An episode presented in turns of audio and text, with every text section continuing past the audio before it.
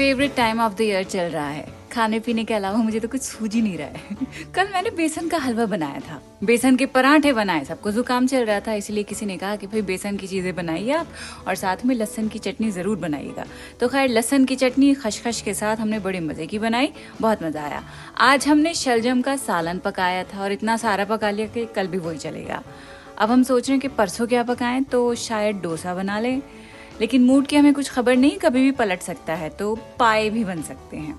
खैर, हम पे तो मौसम ने ऐसे असर किया है कि हमारी भूख खुल गई है, लेकिन इस मौसम में कुछ लोगों की भूख मिट जाती है। कैसे मिटती है? अभी बताते हैं। पहले पॉडकास्ट की ज़रा कायदे से शुरुआत कर लें हम।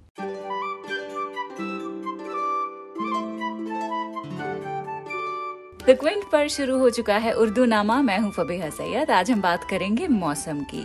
जितना मुझे सर्दियों का इंतज़ार रहता है, उतना किसी चीज़ का नहीं रहता, सच में। लेकिन बड़े सारे लोग इस मौसम में सैड हो जाते हैं। उनको सैड हो जाता है। एस ए डी सैड यानी सीजनल अफेक्टिव डिसऑर्डर एक तरह की डिप्रेशन होती है। या यूँ कहना सही रहेगा कि S A D SAD depression की एक वजह बन जाती है। अब ये क्या है? सीजनल अफेक्टिव डिसऑर्डर का मतलब है कि दिन के छोटे होने की वजह से और रात का लंबा होने की वजह से हमारी जो स्लीप साइकिल है, वो बहुत डिस्टर्ब होती है। अब आप कहेंगे कि भाई रात तो बहुत लंबी लंबी मिल रही हैं, जितना चाहो उतना सो, पर नहीं, ऐसा नहीं होता। हमारी जो सर्केडियन रिद्म होती है, जो हमारी बॉडी का क्लॉक होता है, उसको विंटर्स में एडजस्ट करने में बड़ी दिक्कत आती है।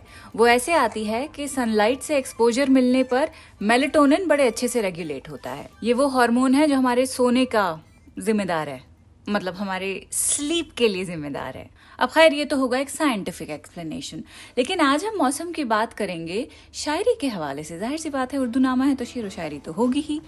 तो मुझे आपको शुरू में हेड्सअप दे देना चाहिए था कि भाई चाय का अपना कप आप तैयार रखिए, क्योंकि आज तो ऐसी ही गर्मा गर्म बातें होने वाली हैं ऐसे ठंडे मौसम में। अच्छा पॉडकास्ट तो शुरू हो चुका है, लेकिन आपको ये भी बता दूँ कि मेरी गोद में इस वक्त मूसा मियाँ बैठे हुए हैं। छोड़ नहीं रहे हैं, इनकी दादी के पास थे ये, लेकिन इनको जैसे ही पता लगा कि मैं रिकॉर्ड करने बैठ रही हूँ, फ़ौरन चीची चूचू उन्होंने स्टार्ट कर दी और मैं उठा के इनको अंदर कमरे में ले आई हूँ, जहाँ मैं रिकॉर्ड करी हूँ।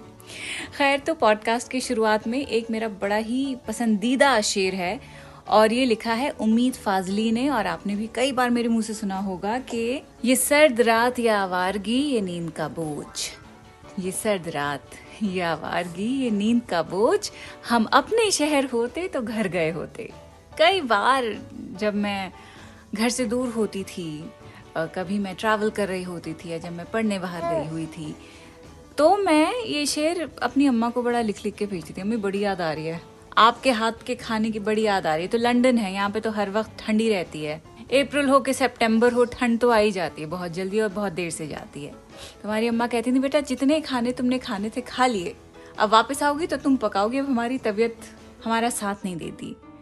तो ये बात सुन के हमारे और हॉल उठे। तो खैर, वहाँ पे इतना ठहरना हुआ नहीं हमको वापस आना ही पड़ा। तो ये शेर मुझे बड़ा ही पसंद है कि सर्द रात या आवार की नींद का बोझ हम अपने शहर होते तो घर गए होते। आप भी अगर अपने घर से दूर हैं तो शायद इस शेर की गर्माहट से आपके अपनों की अपने देश की याद आए। फ़ौरन फ़ोन घुमाइएगा आज। लंबी बात कीजिएगा। आगे बढ़ते हैं। तुमको भी बोलना है। तुम कहाँ चले गए घर से दूर जो तुमको अम्मा की याद आ रही है? बैठे रहो। अच्छा ठीक है, नहीं, आगे बढ़ते हैं। तो जी, कैसरुल जाफरी का ये शेर है, जब ये कहते हैं कि तुम्हारे शहर का मौसम बड़ा सुहाना लगे यहाँ पे महबूब से बात हो रही है कि तुम्हारे शहर का मौसम बड़ा सुहाना लगे, मैं एक शाम चुरा लूँ अगर बुरा ना लगे।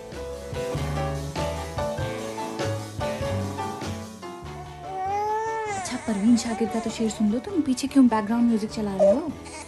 हाँ तो परवीन शाकिर कह रही हैं कि वो जब आएगा तो फिर उसकी रिफाकत के लिए।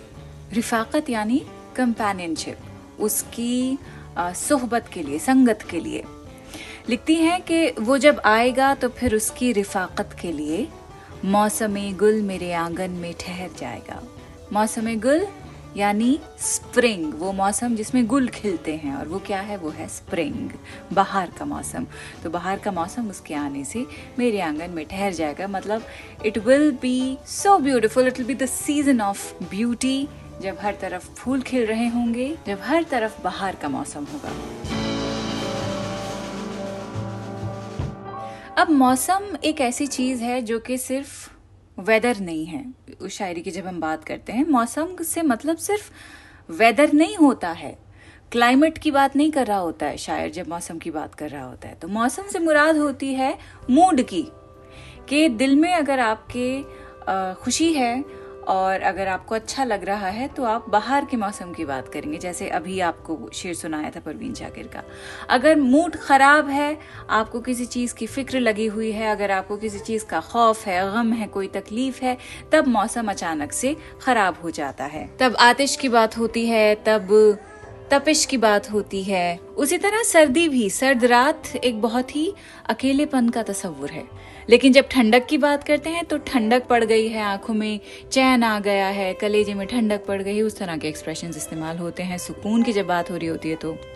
सबसे मज़ेदार बात तो है जब मतलब अपने ज़ाती तजर्बे से आपको एग्ज़ाम्पल दूँगी मैं कि हमारे अब्बा जब काम पे से लौटते थे तो घर पे आके सबसे पहले हमसे एक सवाल करते थे।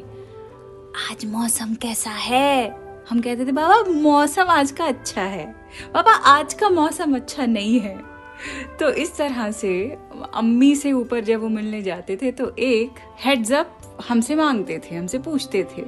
तो उसी तरह उर्दू शायरी में भी बहुत सारे ऐसे आपको अशार मिलेंगे, जब मौसम सिर्फ़ वेदर और क्लाइमेट से हट के एक मौसम है जिसकी बात कर रहा होता है, जो कि हमारा मिजाज होता है, हमारा मूड होता है। अब जैसे कि बशीर बद्र का आप ये शेर सुनिए कि तुम्हारे साथ ही मौसम फरिश्तों जैसा है, कि तुम्हारे साथ जो अभी मेरा मूड है, मेरे दिल का जो हाल है, वो बड़ा ही अच्छा है। तुम्हारे साथ ही मौसम फरिश्तों जैसा है, तुम्हारे बाद ये मौसम बहुत सताएगा। कि तुम्हारी जो आदत पड़ जाएगी मुझको, तुम चले जाओगे तो फिर क्या होगा? ये मौसम फिर बड़ा ही सताएगा। ये गज़ल ही बड़ी खूबसूरत है। मैं चाहूँगी कि ये गज़ल भी पूरी आपको पढ़ के सुना दूँ।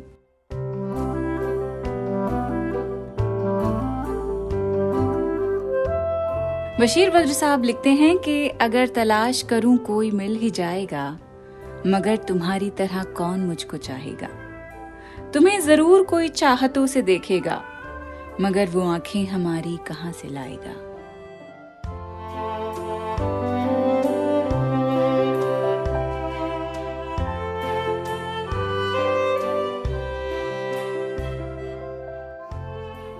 न जाने कब तेरे दिल पर नई सी दस्तक हो। मकान खाली हुआ है तो कोई आएगा। मैं अपनी राह में दीवार बन के बैठा हूँ। गौर से सुनिएगा, लिखते हैं कि मैं अपनी राह में दीवार बन के बैठा हूँ। अगर वो आया तो किस रास्ते से आएगा?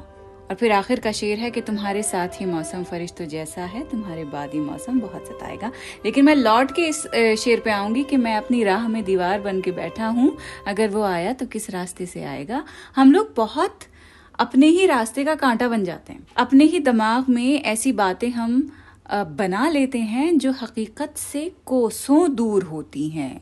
इसे हम कहते हैं एंग्जाइटी है जो पूरा तस्वुर है, ये जो पूरी सिचुएशन है, इसे एंजाइटी कहते हैं। कि अपनी राह में दीवार, अपनी राह को ब्लॉक करना हमसे बेहतर कोई नहीं जानता है।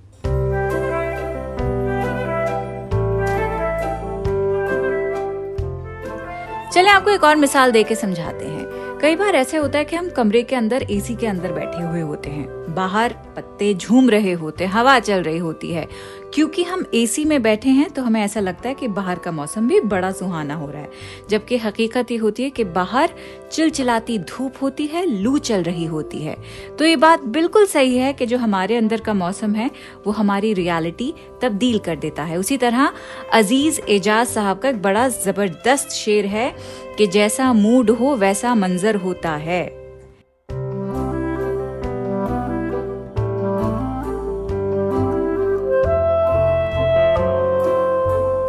जैसा मूड हो, वैसा मंजर होता है। मौसम तो इंसान के अंदर होता है।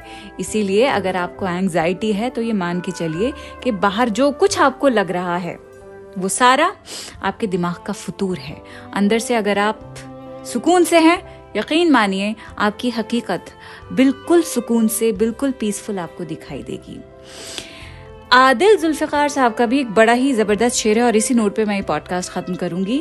इसी बात को वो अलग ढंग से कह रहे हैं कि बैठे बैठे फेंक दिया है आतिशदान में क्या क्या कुछ। तस्वीर है वो ऐसी बना रहे हैं कि आतिशदान रखा हुआ है और उसके अंदर गुस्से में आके चीज़ें हम फेंक रहे हैं, जला रहे हैं। बैठे बैठे फेंक दिया है आतिशदान में क्या क्या कुछ। मौसम इतना सर्द नहीं था जितनी आग जला ली है। तो वही बात है कि हम कभी इतने तन्हा, इतने बदहाल, इतने बुरे हाल नहीं होते हैं जितना हम अज्यूम कर लेते हैं, जितनी चीज़ें हम जला लेते हैं, यानी जितना अपना नुकसान हम कर लेते हैं। तो जो डैमेजिंग चीज़ होती है, वो हमारे अंदर का मौसम हमसे करवाता है। एक बहुत बड़ा आपके लिए लेसन होना चाहिए ये सारे अशार कि अपने अंदर के मौसम को आप थोड़ा एसी बढ़ाकर ठंडा करने की कोशिश करें। फिर देखिए, बाहर आपको सब कुछ कितना अच्छा लगेगा। और रही बात ठंड की तो ऐसी बहुत सारी चीज़ें हैं जो पका पका के आप खाइए। इसी मौसम में खा सकते हैं। सब्ज़ियाँ बड़ी ही ज़बरदस्त मिल रही हैं। पत्ते वाली सब्ज़ी जब भी बनाए, सरसों के तेल में बनाइएगा, उसका अपना ही मज़ा है। और हाँ ठंडे मौसम का आप लुत्फ लीजिए और अपने अंदर के मौसम का ख्याल रखिएगा। अपना भी ख्याल रखिएगा। अगले हफ़्ते मिलती हूँ। खुदाफिज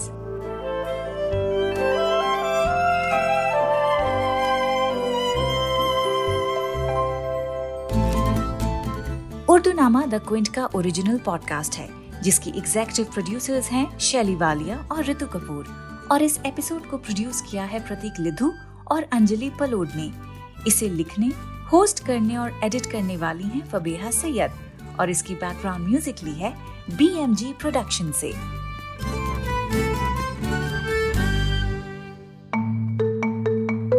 आप सुन रहे थे द क्विंट का पॉडकास्ट।